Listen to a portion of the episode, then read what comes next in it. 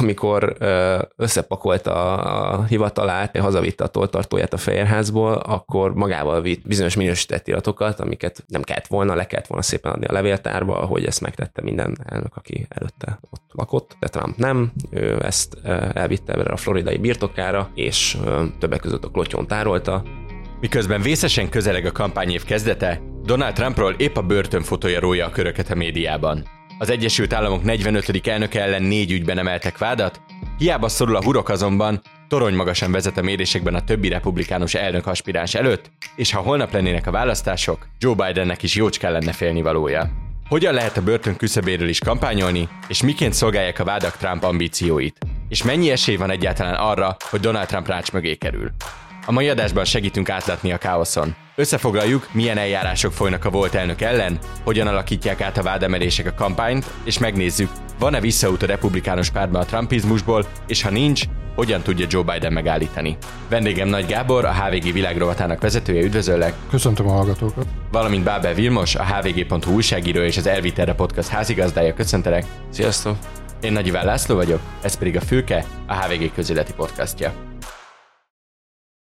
Köszönöm szépen, hogy ismét itt vagytok. Csak a legutóbbi USA podcastunk óta újabb ügyben emeltek vádat Donald Trump ellen, úgyhogy az adás első felét azt szenteljük annak, hogy végigvegyük, mi az a négy ügy, amelyben bíróság elé vinnék a volt elnököt, és haladjunk kronológiai sorrendben, kezdjünk azzal, ami a legrégebbre nyúlik vissza. El tudnátok mesélni a Stormy Daniels pornószínésznő elhallgattatási ügyét, ami még a 2016-os kampányhoz kapcsolódik? Ez az első büntetőügy, amit Donald Trump ellen e, indítottak, és jogászok szerint ez a leggyengébb lábakon álló e, a négy közül.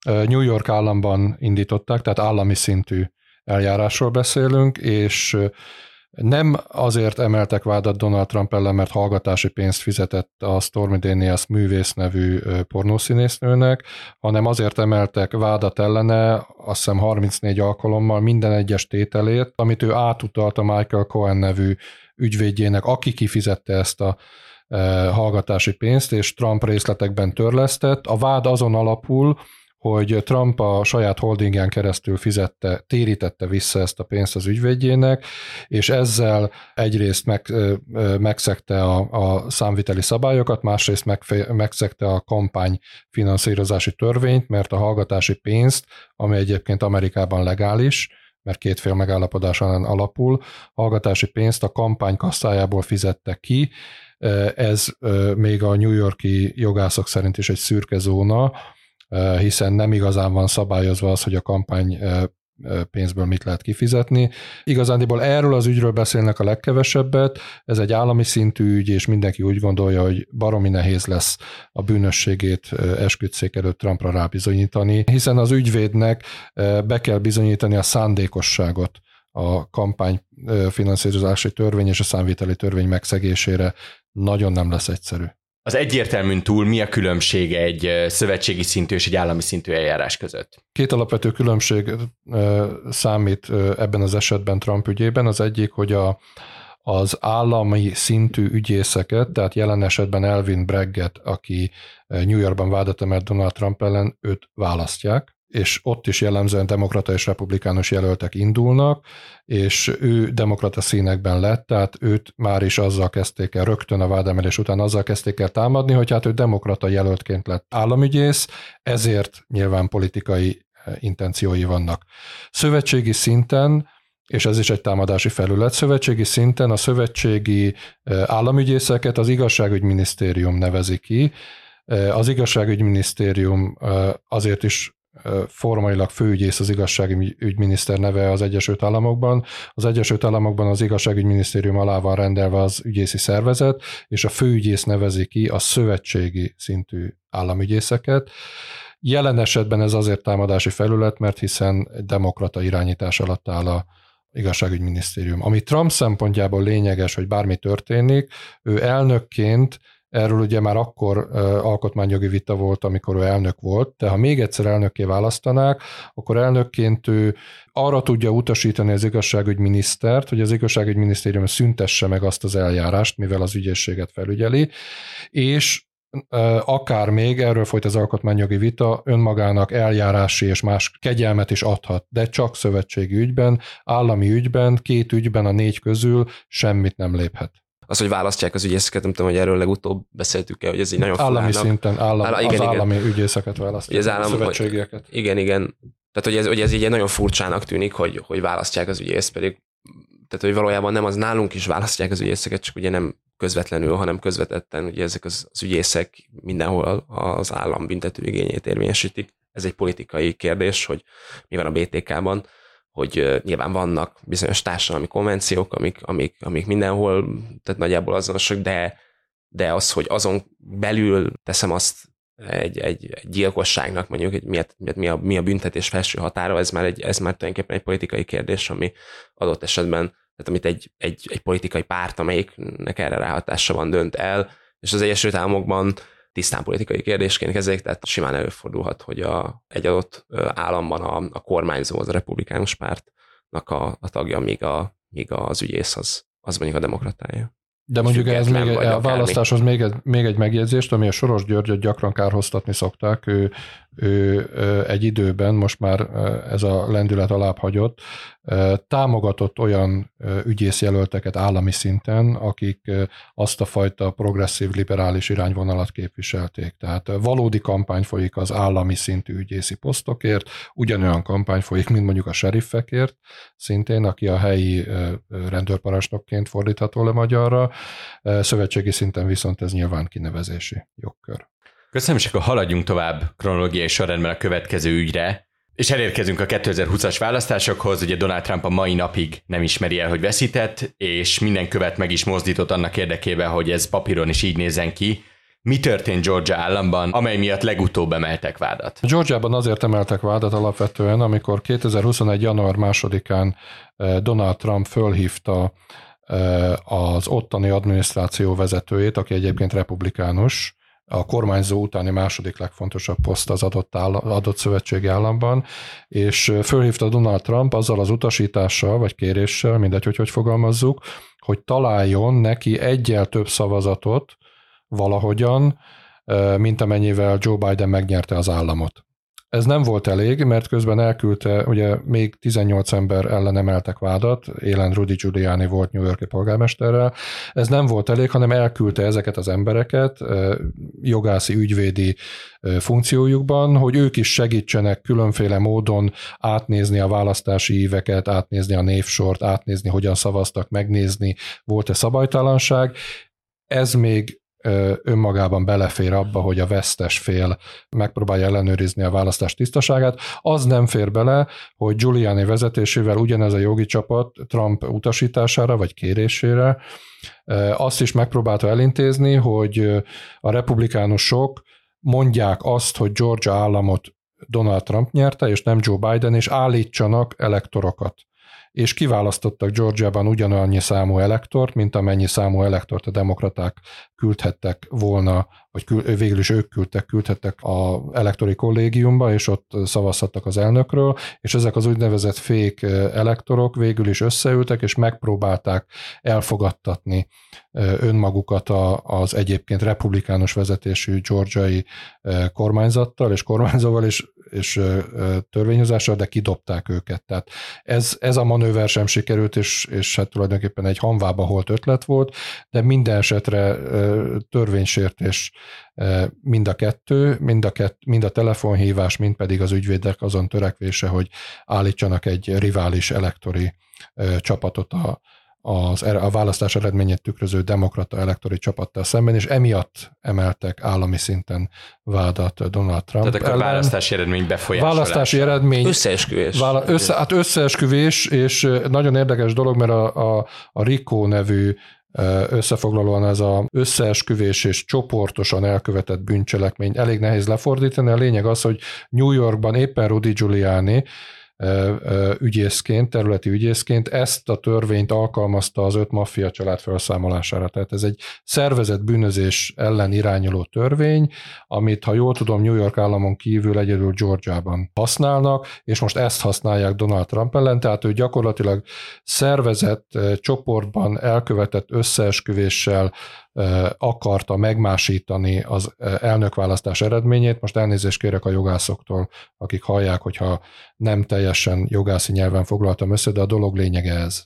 És az, hogy ez a ez a megoldás az ügyészség részéről, ez mindenféle jogosítványt ad az ügyésznek, ami rendesen nem állna a rendelkezésére. Tehát, hogy ezt a, ezt a, ezt a RICO nevű ilyen törvényt, ami ezt lehetővé teszi, ezt azért hozták, hogy egyszerűbben lehessen szervezetbűnözői körök ellen fellépni, és azzal, hogy, hogy a Georgiában a, az ügyész úgy döntött, hogy, hogy ezt a törvényt felhasználva próbálja meg felelősségre vonni Trumpot azért, mert megpróbálta befolyásolni Georgia államban a, ugye a szavazatoknak a ratifikációját, és aztán a, azt, hogy kinyeri meg azt az államot. Ez egyrészt megadja ezeket az extra jogosítványokat, és sokkal nehezebbé teszi a védelem dolgát. És egyébként az a Brad Raffensperger, ez a, ez a férfi, akiről a, a Gábor is beszélt, a, akit a Trump ebben a csoportos telefonhívásban próbált meg meggyőzni arról, hogy nagyon sürgősen álljon neki ilyen 11-12 ezer szavazatot, amivel ő megnyeri az államot. Ez nem tudom, hogy világos volt de hogy ő azt mondta, hogy nem. Igen, hát, ez nagyon fontos. Rá, tehát, és hogy, republikánusként mondott rá nemet. Igen, igen, tehát, hogy tehát, mondta, hogy... hogy ő ezt nem fogja megtenni, mert nincs ilyen, és, és, és, és nem is lesz, és, és megfejegette a Trump az Egyesült Államok elnöke volt akkor még, tehát az Egyesült Államok elnöke megfenyegeti a telefonban, hogy ő most bűncselekményt követel, hogyha nem találja meg neki a szavazatokat, és ennek ellenére Brad Raffensperger azt mondja, hogy ő nem fog neki ezért szavazatokat lesz, ezért, ezért, ezért lesz tanul, és nem lett vádlott. Igen. Egyébként hozzáteszem, bocsánat, hogy ami, ami a Rikót, meg az egyebeket illeti, meg a négy esetet illeti, hogyha elég amerikai krimit láttunk e, életünkben, akkor tudjuk azt, hogy a nyomozás eredménye alapján az ügyész határozza meg azt, e, az ügyben eljáró ügyész határozza meg azt, hogy milyen törvény e, alapján emel vádat, tehát ahogy Willi is említette, nagyon nem véletlen, hogy ez a georgiai ügyésznő egyébként, egy afroamerikai ügyésznő, ez pont a Rikót vette elő, és ahogy Willi mondta, valóban a plusz jogosítványok sokkal erősebbé teszik az ő pozícióját, és sokkal keményebben föl tud lépni a tanúk ellen, és valójában az, a, a, a többi vádlott ellen, és tulajdonképpen az lehet a célja, ahogy egyébként a New Yorki maffia perekben is a, a, az ügyészség célja volt, hogy, hogy ellene tudja fordítani a fővádlottnak a kisebb vádlottakat. Tehát, tulaj, tehát azt mondom megint arra utalva, hogyha elég amerikai tárgyalási film, tárgyalásokról szóló filmet vagy krimit láthattunk, akkor valószínűleg a tárgyalás folyán, folyamán, amiről még nem tudjuk, hogy e, mikor indul el, e, az fog történni, hogy a vádalkú ajánlatok lesznek, és a kisebb súlyú vádlottakat megpróbálják rávenni arra, hogy valljanak Donald Trump ellen, aki a első számú vádlott. És azzal kezdted a válaszodat, Gábor, hogy ez január másodikán történt 2021 2021. január másodikán, igen. És, a telefonhívás akkor történt. És négy napot kell előre haladni az időben, hogy ugyanezben a kronológiában tovább lépjünk egyel, a kapitólium ostromáig, ami tényleg az amerikai demokrácia, vagy legalábbis a modern amerikai demokrácia egyik legsötétebb pillanata volt.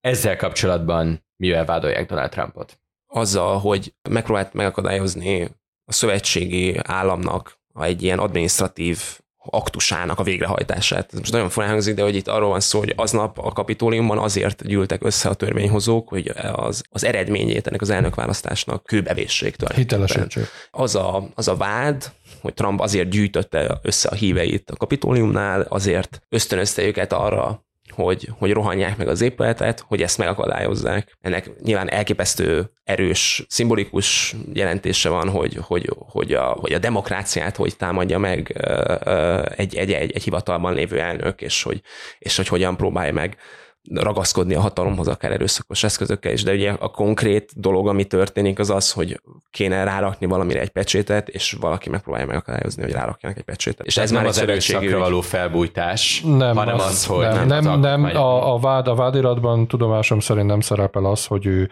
fölbújtotta a tömeget arra, hogy a, a Fehérház oldalán tartott nagygyűlésről vonuljanak a kapitólium elé, de a vádpontok között szerepel például az, hogy ő arra akarta utasítani Mike Pence-t, az alelnökét, aki a szenátus elnökeként levezényelte az elektori szavazatok hitelesítését és ezzel a választási eredmény hitelesítését, hogy vegye figyelembe pont azokat a fék elektorokat, amelyek még hat államban készültek, és republikánusként akartak szavazni, és azokat számolja bele, és ne a demokrata, a hivatalos eredményt jelképező demokrata elektorokat, és még egy vádpont szerepel amiatt, hogy Trump ezzel az egésszel, amit eddig Willivel együtt fölvázoltunk, megpróbálta megfosztani amerikai, meg, amerikaiak egy meghatározott számú táborát az alkotmányos jogától arról, hogy szavazzon, és a szavazatát figyelembe vegyék. Tehát ez egy ilyen egymásra épülő vádlánc, ami ebben az ügyben kialakult, és valóban a január 6-án, 2021. január 6-án történtek, történtekkel kapcsolatos, de igazándiból csak érinti a kapitiolói mostromát, amivel kapcsolatban egyébként volt már egy alkotmányos vádemelés Igen. a kongresszusban Donald Trump ellen, de ez egy egészen más, inkább politikai, mint jogi folyamat. És megint csak nagyon fontos, hogy Mike Pence az alelnök azt mondta, hogy nem. Tehát, hogy, hogy, ő is hogy ellenállt, és azt mondta, azt hogy mondta, nem, hogy és nem. ő is azok között volt, akiket aztán el, ki kellett menekíteni a kapitóliumból. Igen. igen. És, és, és ugye ez egy szövetségi ügy, tehát hogy, hogy ugye most már az utóbbi kettő, amiről beszéltünk, az a, az állami szinten történt ott a vádemes, ez egy szövetségi ügy, itt van egy ilyen... Aminek ki is tűzték a tárgyalás, igen. első tárgyalása napját március 4-ére. Ami azért fontos, mert... Mert március 5-én van a Superked, amikor hmm. 15 szövetségi államban szavaznak republikánus előválasztáson. Mike Pence-ről még lesz szó az adás egyik későbbi részében, de előbb még vegyük végig a negyedik ügyet Donald Trump ellen. Ez is az elnökséghez kapcsolódik, de jóval az elnökség után derül csak ki. Mi áll abban a vádiratban, amely Trumpnak a floridai birtokán talált minősített iratokról szól? Hát igen, ez a, ez a itt, amikor tényleg ilyen teljes komikumba fordult ez az egész történet, talán um, azzal, azzal vádolják az Egyesült Államok uh, volt elnökét, hogy amikor összepakolta a hivatalát, hazavitte a toltartóját a Fehérházból, akkor magával vitt bizonyos minősített iratokat, amiket nem kellett volna, le kellett volna szépen adni a levéltárba, ahogy ezt megtette minden elnök, aki előtte ott lakott, de Trump nem, ő ezt elvitte erre a floridai birtokára, és többek között a klotyon tárolta, utána pedig, amikor erre felhívta a figyelmét a, a, az illetékes levéltár, aki ezeket az iratokat őrzni, hogy ezeket vissza kéne adni, akkor nem adta vissza. Két dologgal vádolják. Egyrészt, hogy elvitte az iratot, és utána azt, hogy nem akarta visszaadni. Ugye Trump itt azzal védekezik, hogy az Egyesült Államok elnökének van egy ilyen elég kevéssé körül, jól körülhatárolt ilyen jogköre, hogy bármilyen minősített iratot feloldhat a, a titkosítás alól, és hogy ő a védekezik, hogy ezeket a, ennek az iratoknak a titkosítását feloldotta, tehát azt fel, hogy elvihette őket a Fehérházba, magánál tartotta. Ez valószínűleg nem történt meg, ezeket nem kellett volna magánál tartani, aztán meg különösen vissza kellett volna adni, ha kérik rá. Ez szintén egy szövetségi ügy, ez az, amit, amit tényleg teljesen érthetetlen, hogy erre miért volt szükség.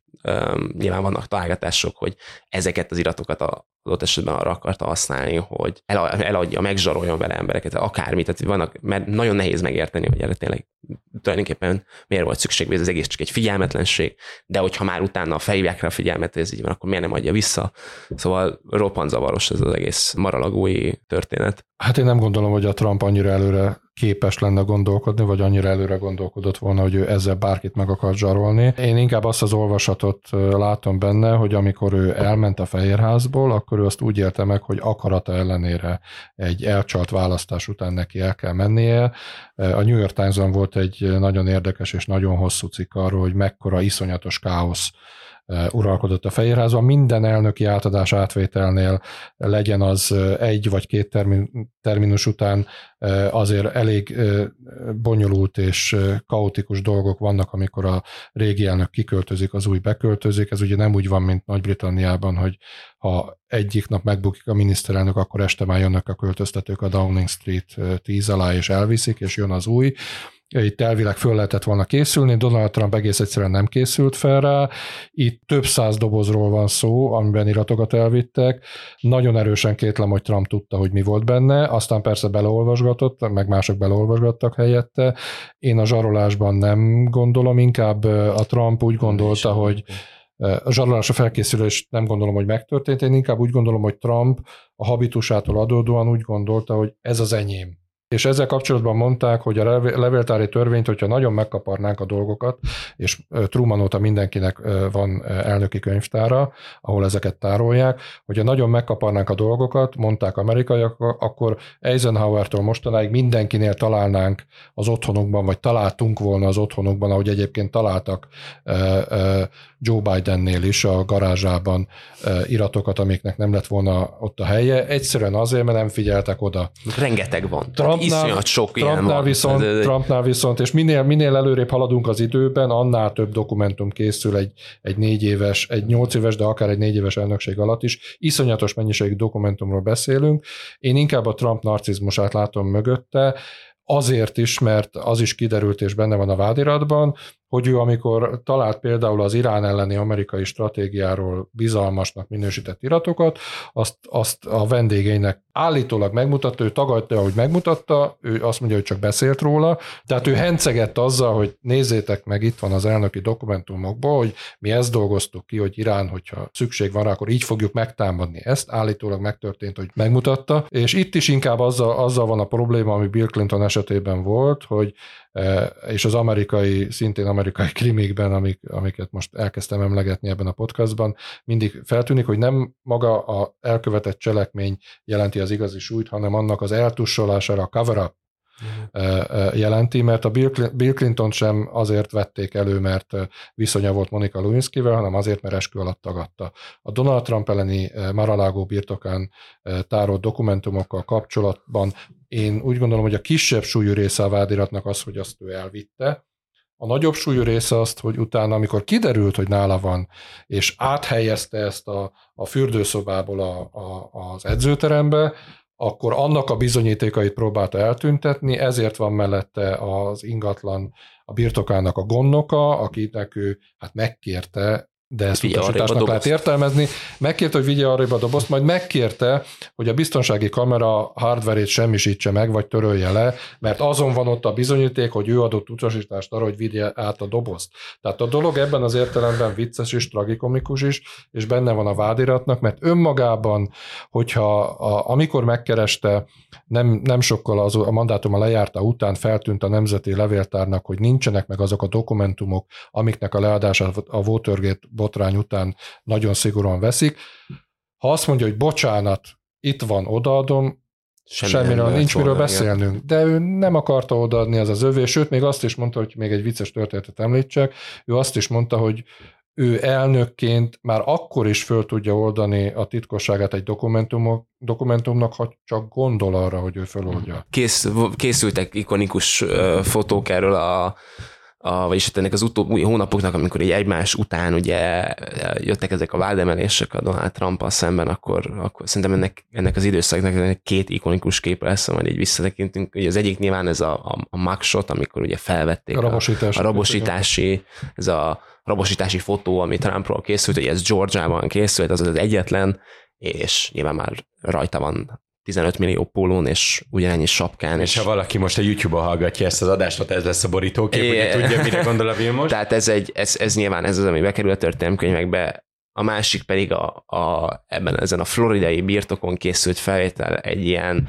5 négyzetméteres WC-ről, amiben lóg egy ilyen iszonyatosan nagy csillár, és egy ilyen olcsó, ilyen zuhany függöny van a kád mellett, és dobozok, tehát ilyen tíz doboz tele minősített iratokkal, ami, amit elvitt a pár fehérházból. Pár száz minősített iratról beszélünk, több ezer.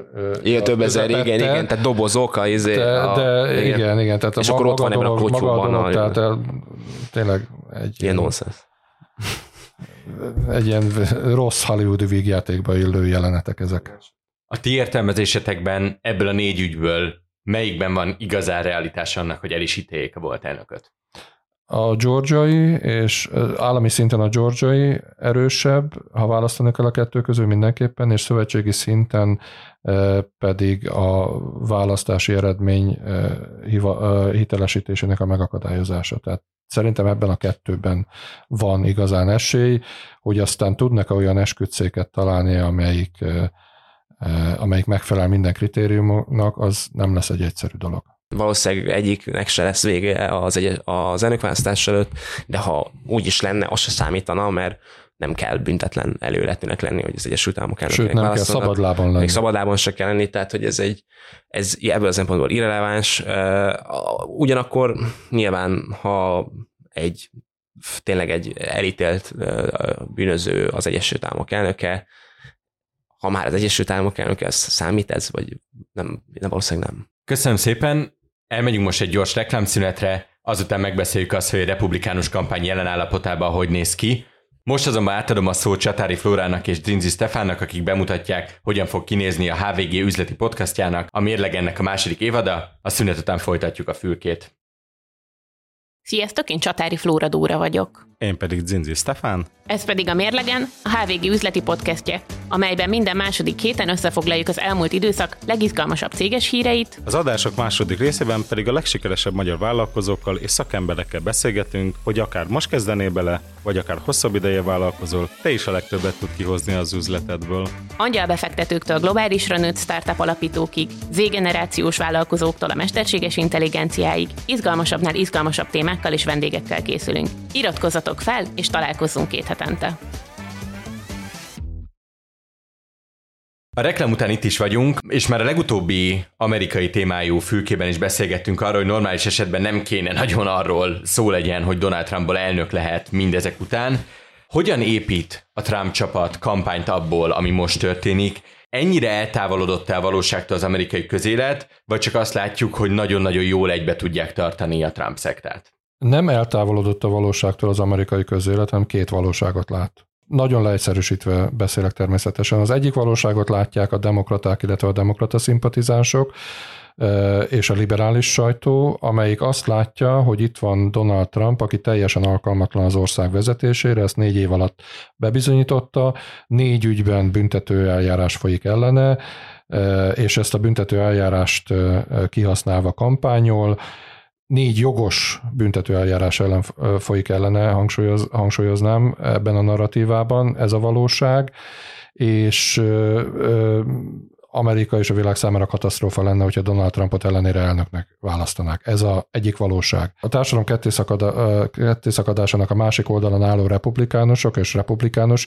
szimpatizánsok azt látják, hogy van egy elnök, aki hát azért nagy valószínűséggel csalással nyerte meg a 2020-as elnökválasztást, még nagyobb valószínűséggel teljesen alkalmatlan a posztjára mentálisan és fizikailag, de mivel szeretné megnyerni ő és a demokraták a 2024-es elnökválasztást, ezért egy boszorkányüldözést folytatnak jogi úton az igazságügyminisztériumon keresztül Donald Trump ellen, akitől elcsalták a 2020-as választást, és ezért ki kell tartanunk mellette tűzön vizen át. Tehát én inkább azt mondanám, hogy a két tábor ezt a két valóságot látja, és mind a kettő valóságként fogja föl ezt a narratívát, és hát középen állnak azok a belgák, akik elszörnyedve nézik ezt, ezt a ketté szakadt társadalmat, és elszörnyedve nézik ezt a két valóságértelmezést. Én legalábbis így gondolom, hogy egy kicsit ilyen képszerűen így lehet leírni a dolgot. Az a nagyon súlyos, hogy a republikánus párt nem, nem tudja ezt az egész Trump jelenséget megfogni. Tehát azt remélték, hogy majd akkor a, az igazságszolgáltatásá intézi Donald Trumpot, és ott volt a lehetőség, hogy, hogy ugye impeach akkor nem indulhatott volna újra elnöknek.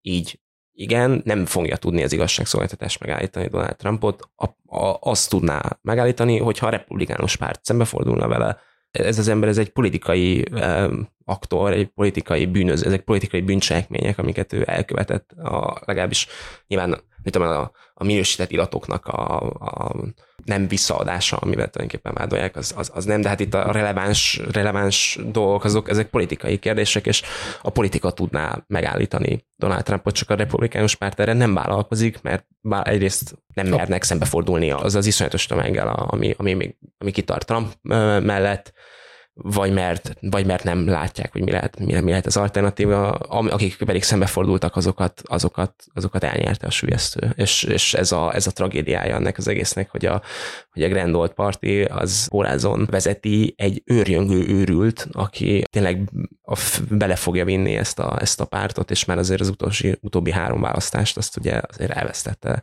de legalábbis nem nyerte meg ugye a legutóbbi midtermeket és ennek ellenére nem tudnak lépni szemben. és, és nem látszik az, hogy, hogy épülgetne egy ilyen, egy ilyen a, a párton belül egy olyan, olyan ellenzéket Trumpnak, amelyik ott is meg tudja akadályozni, hogy ő legyen a, ő legyen a jelölt. De persze még messze vagyunk, meg hát ezért sok, tehát hogy ennyi idő a politikában, az, az amerikai politikában azért hosszú idő, szóval meglátjuk. De jelenleg ez, a, ez, a, ez szerintem a fő baj, és nem lehet arra számítani, hogy majd akkor elítélik, és akkor vége van.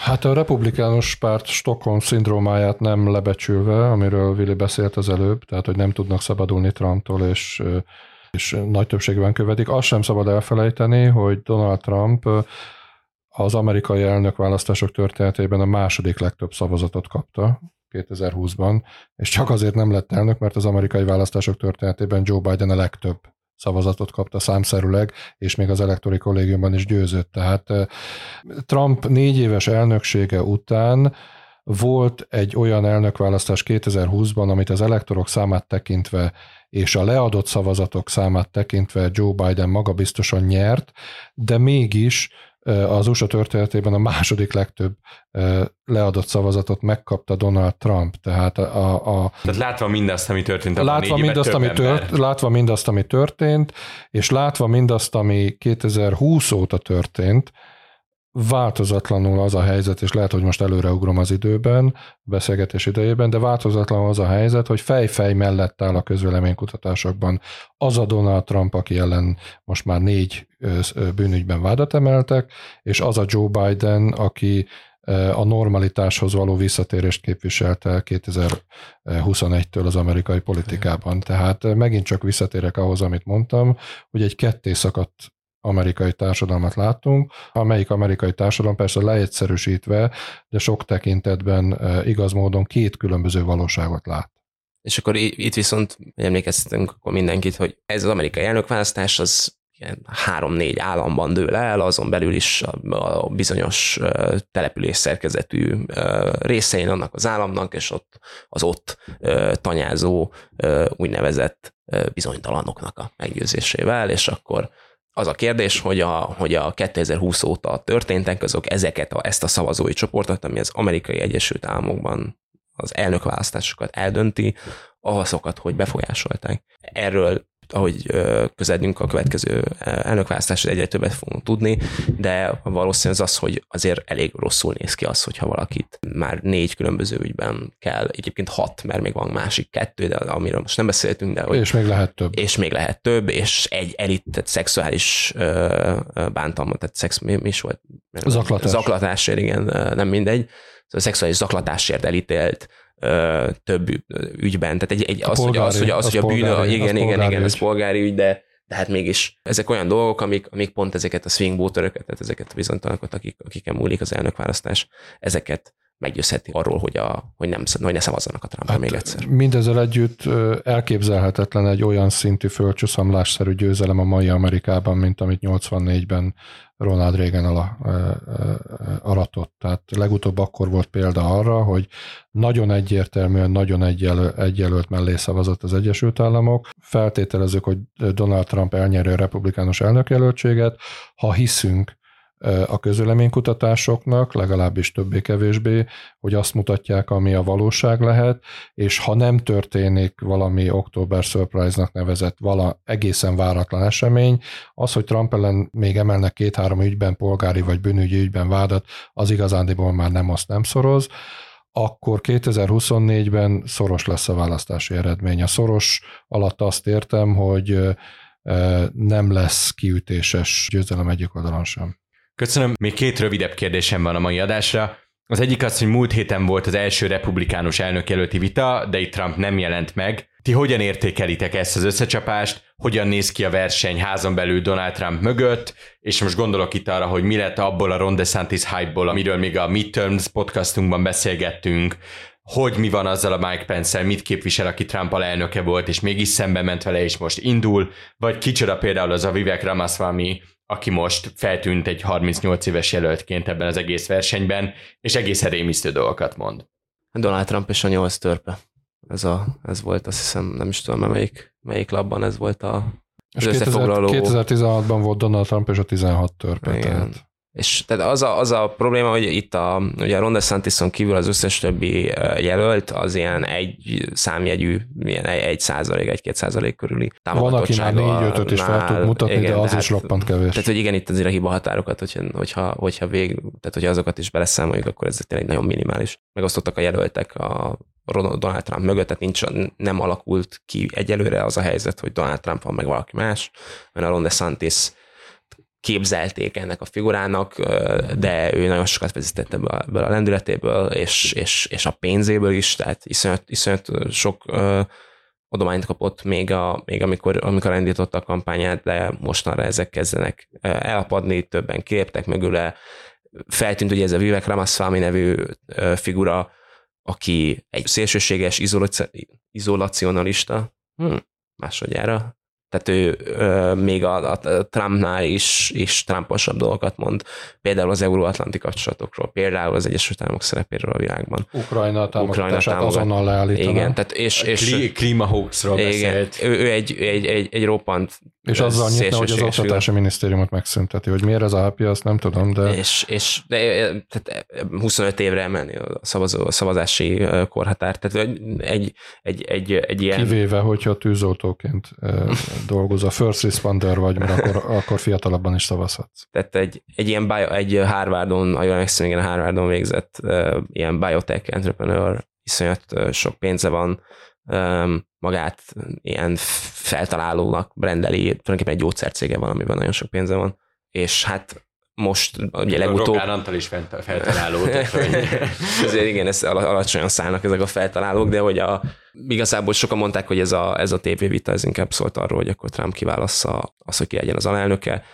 Valószínűleg politikailag azért némek. meg. Hogy ez egy... előfordulhat, hogy ez a Ramaswamy egyébként erre pályázik? Hát a Trump most azt mondta, hogy ő, ő nagyon tehetséges fiú, nagyon jókat beszél, kicsit megosztó, tehát kicsit visszavehetne, de egyébként ő egy nagyon tehetséges rászak tartja, és el tudja képzelni, hogy neki valamilyen ilyen pozíció lesz. Szóval hogy ezt már így belengedte, de politikailag valószínűleg azért nem meg a legjobban, hogyha, maga, hogyha Trump egy fiatal nőt választana maga mellé ugye alelnöknek, mert abban a választói csoportban van a, a legalacsonyabb a támogatottsága ki tudja miért, de hogy, de hogy, hogy, hogy, a, hogy a fiatal nők kevéssé bírják a Trumpot, hogy ennek ellenére, hogy ők most akkor egy, egy fiatalabb férfi, és ez a Vivek Ramaswamy elképzelhető, hogy ő lesz az alelnök, minden esetre, ha nem sikerül jelölt, az a, jelölt. hogyha nem sikerül a republikánus pártnak az, ami a Biden teamnek sikerült a legutóbbi elnökválasztás előtti elnökjelölt választáson, vagyis az, hogy kialakítsanak egy koalíciót a Biden mögött,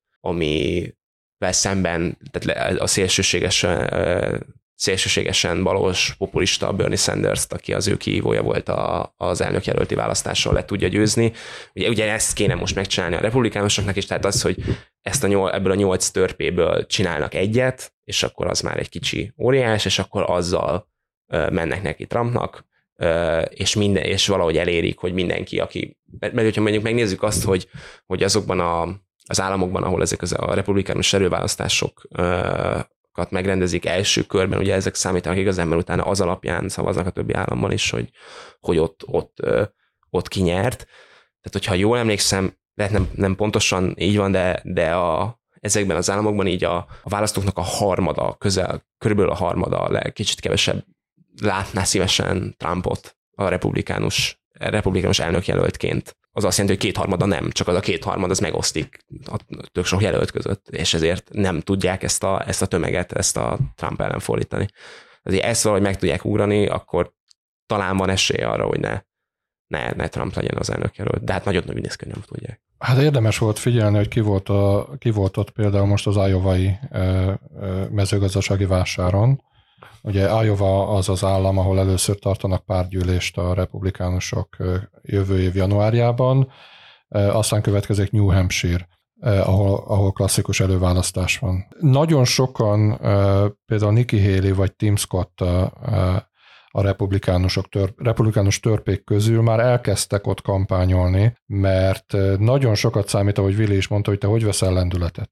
Tehát, hogyha te január-februárban el tudod magadról hitetni, hogy te vagy a, a legjobb jelölt a pártod számára, akkor ha jön a március 5-i szuperked, akkor ott gyakorlatilag el is dőlhet az, hogy ki az elnök jelölt. És akkor a, közö, a, akkor a mostani közüleménykutatásokat talomba tehetjük. Azok valóban azt mutatják, hogy Donald Trump 20-30-40 százalék ponttal vezet Ron DeSantis előtt, aki semmilyen mértékben nem váltotta be a hozzáfűzött reményeket.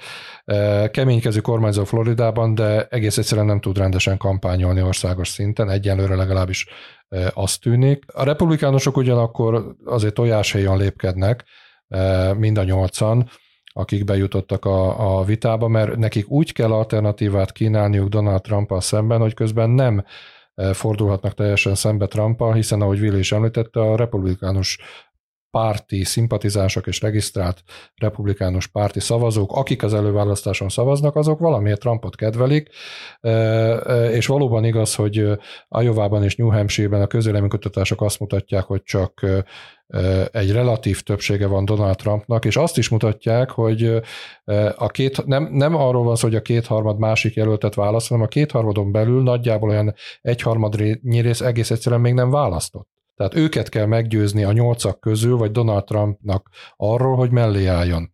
Ennek azért van jelentőség, és most visszamennék 2020-ra és a demokratákra, hogy a demokratáknál Bernie Sanders nagyon jól szerepelt Iowa-ban és New Hampshire-ben, és a demokrata pártnak akkor úrá lett a félelem, hogy Joe Biden elveszíti az előválasztást, és a Joe Biden elveszíti az előválasztást, és Bernie Sanders lesz a demokrata párt jelöltje, akkor elveszíti a demokrata párt az elnökválasztást, még az akkor már ismert Donald trump szemben is. Ezért rászerveztek a, az utána a, az első igazán fontos Dél-Karolinára, és ott az győzött, hogy a, a, az afroamerikaiak nagy tömegben elmentek szavazni, és az afroamerikaiak nagy tömegben az ottani vezetőik ösztökélésére Joe Bidenre szavaztak. Tehát a demokrata előválasztás az lényegében ott dőlt el, nem véletlen, hogy a demokrata, párt átírta az előválasztási menetrendet, és most már nem Iowa és New Hampshire az első állomás, hanem Dél-Karolina. És azt tegyük hozzá, hogy azért itt van az a nehézség is, hogy hiába lehet, hogy van egy olyan republikánus jelölt, aki egyébként vissza tudna menni a mederbe, és amúgy, ha megnéznénk a teljes palettát, és kiraknánk egy olyat, aki egy valódi republikánus, konzervatív a szó hagyományos, vagy legalábbis a 21. században megszokott értelmében, az simán jobban meg tudna verni Joe Biden-t, mint Donald Trump meg tudna verni Joe Biden, csak előbb a Trump szektává vált republikánus párton kéne átnyomnia magát, ahol meg nyilván kevésbé népszerű, szóval abszolút csapda helyzetet okozott ez a trumpizmus. Menjünk rá viszont az utolsó kérdésre, mert az összes eddigi adásunkban, azért az elmúlt hónapokban arról beszélgettünk, hogy Trumpnak van esélye visszakerülni a Fehérházba. Nézzük meg azt röviden, hogy Joe Bidennek van esélye nyerni és újrázni. Tehát készen áll egy újabb kampányra, mind szellemileg, mind fizikailag, mennyire egységes mögötte a párt, megvan az a lendület a demokratákban, ami, ahogy korábban is említettétek, 2020-ban megvolt. Hát három rövid mondatot próbálok erre mondani. Az egyik, hogy igen, e, van esélye Joe Bidennek e, megnyerni az elnökválasztást, de csak azért, mert Donald Trump lehet az ellenfele, és nem egy generációval fiatalabb republikánus politikus, aki előtt ott áll az akadály az, amit említettél. Ez egy hosszabb mondat volt. A másik rövid mondat, hogy nem, Joe biden nagyon sokan nem tartják arra alkalmasnak, hogy még négy évig elnök legyen. Már amikor először hivatalba lépett, és akkor, ő, akkor is ő volt a, az Egyesült Államok történetének legidősebb elnöke, látszanak rajta a nyilvánvaló mentális és fizikai fáradtság jelei. Most nem lesz meg az az előnye, mint 2020-ban volt, hogy a koronavírus járvány miatt a Delavári otthona, otthonából kampányolhat, meg kell jelenni, élőben kell megjelenni, több hibát fog elkövetni, és a harmadik lehet, hogy szintén nem rövidre sikerülő megállapítás, az az, hogy a félidős választások során végzett felmérések, exit pollok és a közöleménykutatások azt mutatják, hogy ez egy kényszerválasztás lesz, akár a demokraták részéről nézzük, akár a, általában a kényszerválasztást abban az értelemben értem, hogy egy előre beállított pályán megy ez a két elnök jelölt a nagy csata felé, mert ezek a felmérések azt mutatják, hogy az amerikaiaknak nagyjából a kétharmada szeretne két másik elnökjelöltet látni, szeretne két fiatalabb, rátermettebb, életképesebb, a szó mindenféle értelmében életképesebb elnökjelöltet ö, ö, látni, de nagy esély van rá, hogy nem ezt fogják kapni. ezért van esélye Joe Bidennek nyerni. Ha, ha jól értem, a, a Biden csapatának az az elképzelése, hogy, a, hogy ők egyszer megverték a Donald Trumpot, tehát az amerikai emberek azok ö, egyszer már őt választották Donald Trump helyett, és hogy azóta ebben nem változott semmi, ha bármi változott, az csak az, hogy még rosszabb véleménye vannak az amerikai emberek Donald Trumpról. Szóval hogy ezen a, ezen a, ezen a logika mentén nyerhető újra. Ami, ami így egész logikusan is hangzik, és én szerintem vannak Joe Biden körül olyan emberek, akik, akik hogyha, hogyha ő tényleg, tényleg alkalmatlan lenne arra, erre a feladatra, akkor már szóltak volna az, az illetékeseknek. Tehát ez, ez, a, ez, a, ez a rendszer ez nem úgy működik, hogy itt ez az egy személy dönt arról, hogy, hogy neki, neki mi a jövője és mi a, mi a, mi a sorsa a politikában, mert, mert az amerikai politika nem így működik. Gábor, Vilmos, nagyon szépen köszönöm, hogy ismét itt voltatok, a hallgatóinknak pedig köszönjük szépen a figyelmet. A fülke hamarosan folytatódik, addig is iratkozzanak fel a HVG podcastokra és kapcsolják be az értesítéseket, ugyanis hamarosan indul a Zékaszt és a mérlegen új évadja és debütálnak új műsoraink is, nem maradjanak le róla. Én Nagy Iván László vagyok, viszont hallásra!